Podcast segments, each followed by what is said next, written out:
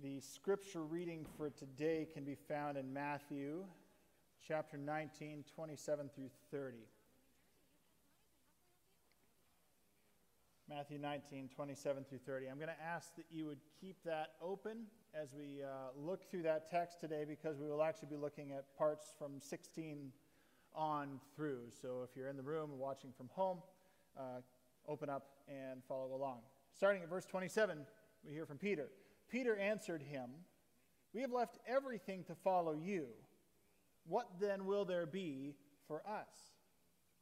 Jesus said to them, Truly I tell you, at the renewal of all things, when the Son of Man sits on his glorious throne, you who have followed me will also sit on twelve thrones, judging the twelve tribes of Israel. And everyone who has left houses, or brothers, or sisters, or father, or mother, or wife, or children, or fields for my sake will receive a hundred times as much and will inherit eternal life. But many who are first will be last, and many who are last will be first. As we uh, begin this, we're talking about the issue of regeneration this morning. But before we kind of define that, we've been talking about it for a couple weeks now. Let me start with a story that won't seem like it uh, exemplifies regeneration, but I'll make something of it here. That is, uh, a number of years ago when I uh, finished my first year of college, I went to a Bible college for that first year in Alberta. Um, Dr. Garrett Hope, that was up here, was part of this too. He's waving from the balcony, but nobody can see him. But uh, Garrett and I were part of a, a, group traveling around at the end to go promote the school, and we were a small singing group that went around. And at one point, uh, we were in western Kansas, just about to the end of our route, and uh, in rural western Kansas, had done a, a, show that night. We were going to our host homes for the evening. I went to the parsonage uh, with a couple other guys, and uh, the pastor and his family had recorded the very final episode that night ever of Seinfeld and they had VCR, you know, videotaped it and recorded it and wanted to know if we wanted to watch it with them because they were very excited about the last episode of Seinfeld. I had never seen an episode of Seinfeld at that point in my life, and so I said, sure.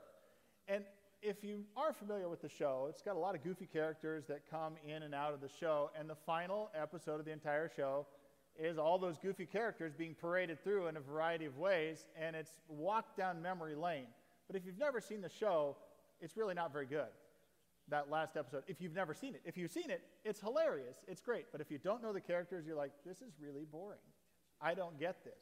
I have no frame of reference for why these people matter. Now, regeneration. Regeneration is really a matter of rebirth. Born again is sometimes used. Renewal, that's probably a better word for what's going on in regeneration.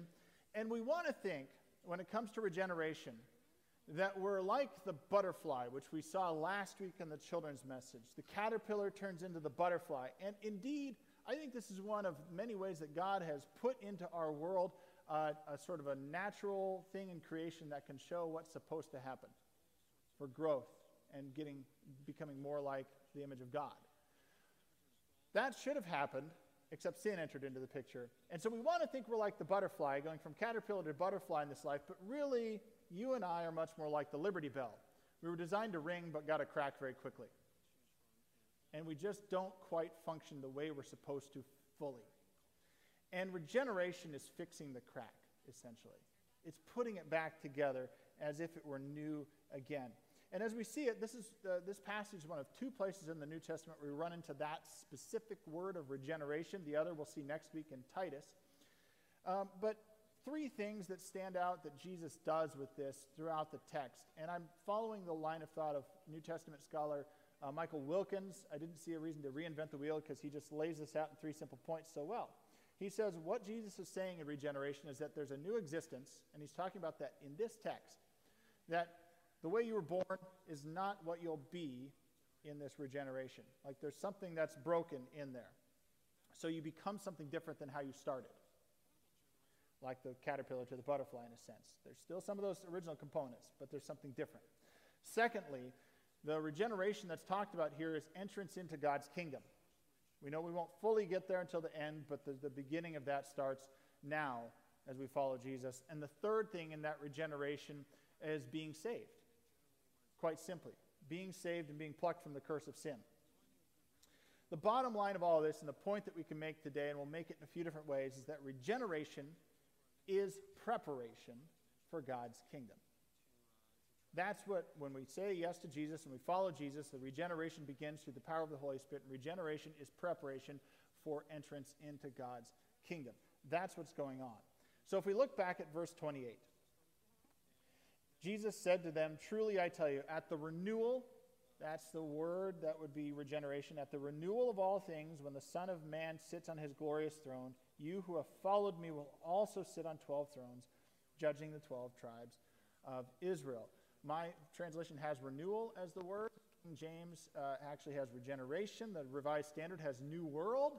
All of them are getting at the same point. I think renewal kind of points us really nicely where we want to go. The renewal that's being talked about here is like the new heaven and the new earth. It's cosmic, it's creation wide that Jesus is on about. That's what's going to be renewed. Everything that God created has that opportunity to be renewed through Jesus Christ.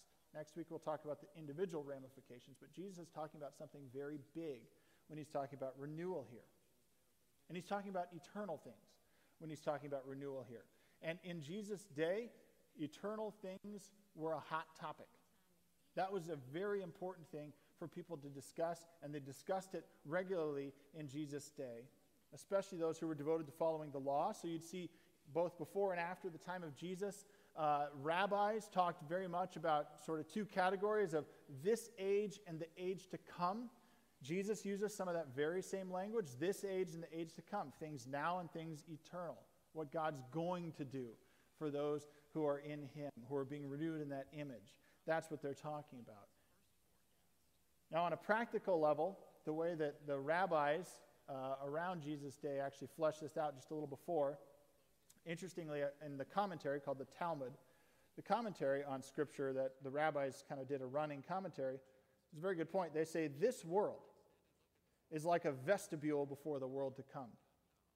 Prepare yourself in the vestibule that you may enter into the hall. That is to say, it's like when you walked into church this morning, if you're here, you walked through the narthex, you prepare in the narthex to enter the sanctuary. You walk into a store, you walk through one place, and you warm up, you get the cart, whatever, and you prepare to get into the place. That's what they're saying. This world, this age to come, uh, this age now is the preparation for the age to come. They were thinking about things eternal. And so we can get that in mind as we encounter then Jesus' encounter with this rich man. This he would be a Pharisee that he talks to just before the passage we read this morning.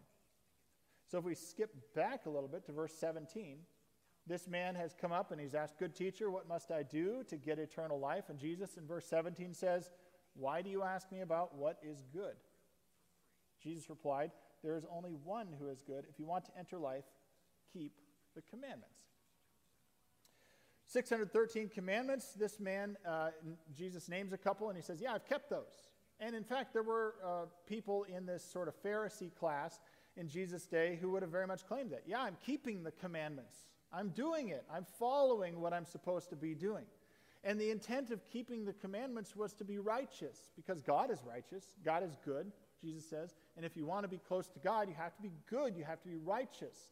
And the way that that's been outlined is to follow the law. Now, we know that you can't follow the law completely. Paul points that out quite well. Really, the law illustrates that we can't do it on our own. We can't. We aren't God. We're never going to match up. Sin is just too big of a problem in our lives and in this world to make that happen. That's why Jesus needed to do what he did. But the intent, and this, this guy gets it at least, the intent is to prepare through the law for the age to come. That's what they were doing. It's the vestibule, it's the entrance to step in and start becoming like who you're supposed to be when you stand in glory with God and enter his kingdom. So, on the positive side, I think we need to commend the man.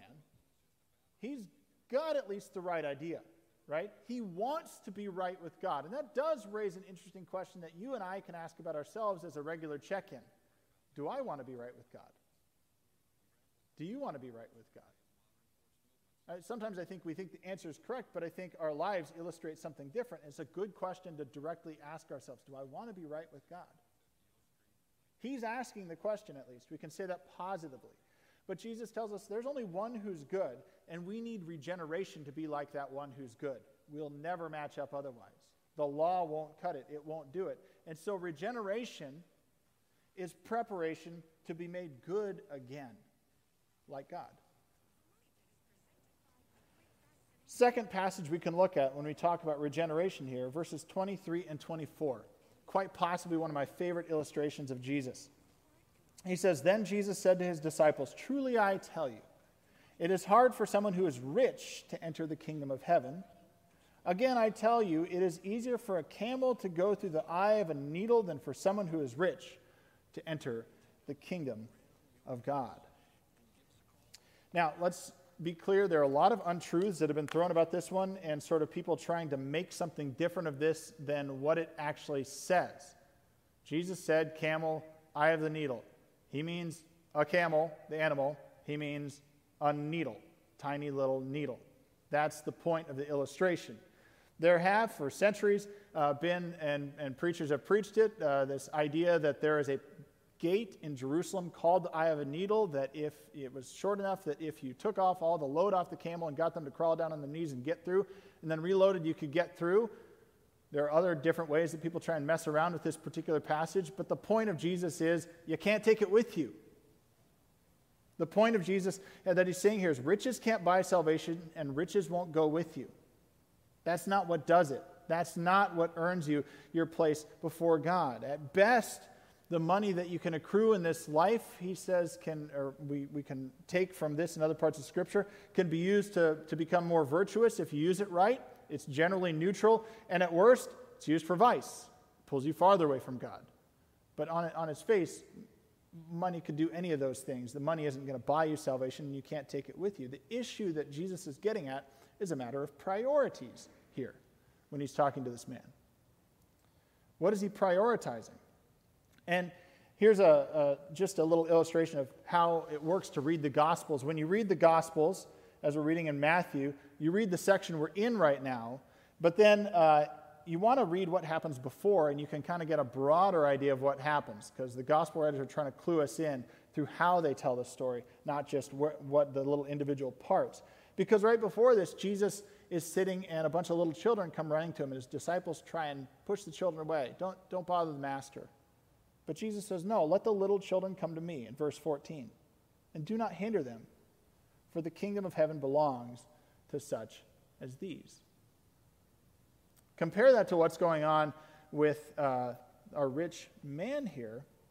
And I'll quote Michael Wilkins again. He says, The rich man will continue to lack until he becomes like a child, powerless, defenseless, and needing his father's influence because the kids get it. The kids aren't resting in that wealth, they're not resting in their own abilities when they come to Jesus. You see, this man, he follows all the commandments. Great. But his strength comes from his wealth and his abilities, not his dependence on God. And that's the problem. You can't make yourself good enough to be like God where that goodness has been lost. And it's been lost on all of us, this man included, through the power and effect of sin. Behind all this, again, is preparation. That's really, he gets that he's trying to do that, but preparing for the age to come means learning to be in communion with the king, not just looking the part in the world. Jesus, when he says in the Sermon on the Mount, he says, Some people are going to do a whole bunch of good things in my name, and I'm going to say, I never knew you. I don't think it's because he doesn't know you. He'll know people's names. He's Jesus but it's because they don't resemble other kingdom people. They could have done all the right things, but really they didn't fundamentally change from the inside out through the power of the Holy Spirit and prepare for the life to come. They just looked the part. That's why he's not going to know them. We need to prepare for communion with the king. I'll give you an example of, I think, how this is going to work because I think some people who have prepared, I think people who have prepared when they enter into glory, they're going to be elated to stand with Jesus, to be in the glory of God. And people who haven't been prepared, I think it's a terrifying moment because they don't actually know what they're getting into. And then there's judgment that comes with that, of course. An example Uh, back at the first church we ser- I served in Indianapolis, we uh, worked with a group of adults with disabilities as part of that uh, ministry there, and uh, they got invited to do a bowling tournament um, with a bunch of professional bowlers. And ESPN was going to do the bowling tournament the next day, so we went, and you know all the cameras are set up, and the you know pros are going back and forth with all these uh, friends of ours who are adults with disabilities who are just having the time of their life just bowling and we got to watch from the stands. But we're in Indianapolis, so the Indianapolis Colts mascot was there, this big blue fluffy thing. And uh, we've got a two year old with us, and as we, um, we're looking from a distance, we're like, hey, do you want to go see the mascot? Yeah, that sounds cool. Well, from a distance, it's like this big, right? But to a two year old, all of a sudden you get up close, and that two year old starts hiding behind you because that thing is kind of big and scary when you get up close. Even though it's like doing the bobble around and trying to give high fives, we got a terrified two year old hiding behind your leg. So, for some people who haven't prepared, that's what meeting God's going to be like. We actually don't know what we're in for. But for those who prepared, they're excited for that day. Any amens on that one? Man, bring it on. Regeneration is preparation for being with God in his kingdom. Third thing we can catch, verse 25. Here the disciples speak up after they hear this kingdom, uh, eye of the needle example. When the disciples heard this, they were greatly astonished and asked, Who then can be saved? This guy looks the part. He's doing all the commandments. He seems like he's made it in the world. Who then can be saved? Back in 2014, when the incidents happened in Ferguson with uh, Michael Brown and the shooting that happened there, locally, uh, there were a few African American leaders and some church leaders, specifically in Lincoln, that gathered with the chief of police and said, Can we make some adjustments to our protocols in Lincoln to make sure that our African American community feels safe in any incident with the police? Just to check the protocols. And the police were completely on board. The chief of police said, Absolutely, safety is our thing. Let's do this. And through multiple meetings, they kind of revised the protocols and said, uh, and, and there was a satisfactory conclusion of, you know what, this is going to help. This is going to help. We face a lot of problems in this world of ours. We face injustice, we face evil, we face sin, and there are some problems that we can fix. But we can't fix the root problem ourselves. Right? We need to be saved from the curse of sin, delivered from the curse of sin. Salvation is to the age to come to be plucked out of the curse of sin and to be remade starting in this life, going into the next life. That's what the Pharisees wanted. This rich man wanted that. He wanted salvation, preparing for the age to come. The disciples wanted that. Jesus came to deliver that. We all need to be regenerated, made new, saved, plucked from the power of sin. Regeneration, as it turns out, is preparation for salvation. It's preparation that begins now to be remade back into the image of our Creator through Jesus. Now, I want to add one more thing to this, though, because Peter, in verse 27, Peter answered Jesus because Jesus says, you know, with God, uh, with man this is impossible, with God all things are possible. God can save who he wants to, basically. Peter answered him, and presumably he's speaking up for the 11 as well here. He says, We have left everything to follow you. What then will there be for us? Peter's making an assumption. We're already in the saved category, Jesus, but what's the end result? What's the reward? What's it going to be like for those who have given up everything to follow you? And Jesus then brings in this whole line about judging in the 12 tribes. And unless we're in a court of law, typically in our culture, when we hear that word judgment and we're being judged not guilty, we think negative every time we hear judgment. So we hear this and we hear negative. But actually, Jesus is saying, guess what, disciples, and anybody who follows me, you get to be part of the solution.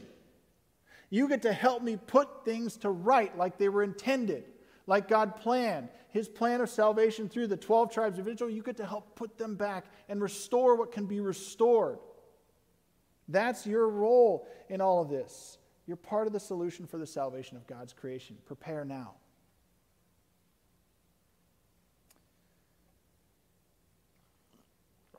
I started off the, uh, the sermon with an example about Seinfeld, and I hope now it makes a little more sense that if you're not prepared, you don't get the relevance. But if you know the story, you get the relevance. That's part of the preparation that's going in. Let me tell you a different story uh, as we close this out.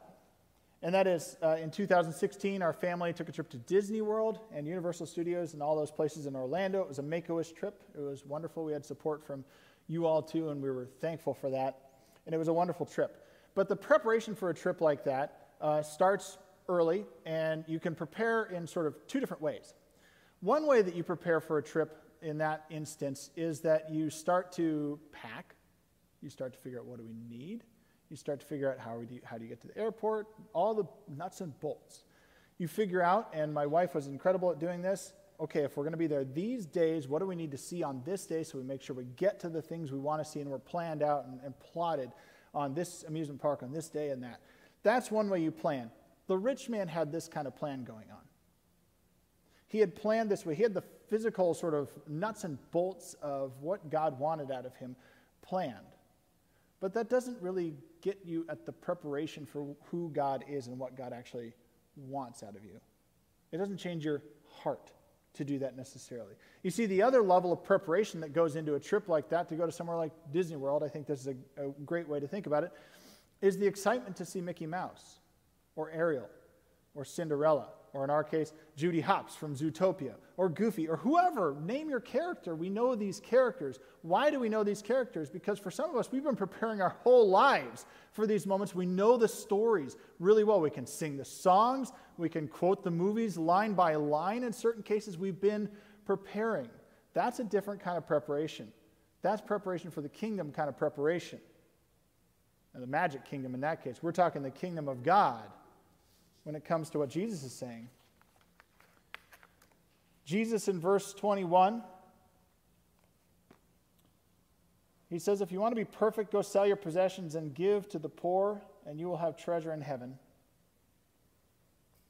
Which is a hard word to the rich man because his strength comes from his wealth. And Jesus could say this to any of us for wherever we find our strength instead of in God. Doesn't necessarily mean all of us have to give up everything wealth wise, but we can always find things where we put our abilities instead of in God. And that's Jesus would target that if he were talking to us. But Jesus ends it. He's, he doesn't just say, if you want to be perfect, go sell your possessions, give to the poor, and you'll have treasure in heaven. He says, then come follow me. And it's in taking up that invitation that we truly begin to prepare. And in following Jesus, our hearts truly begin to change by the work of Jesus regenerating us through the power of his Holy Spirit. Can do the nuts and bolts and we can look the right part, but if our heart isn't changing from the inside out, and if we aren't getting to know Jesus and his story and immersing ourselves in that, we're not doing the right kind of preparation. We're not going to know and be prepared to be in the kingdom with God. Regeneration is preparation for God's kingdom. Let's pray together.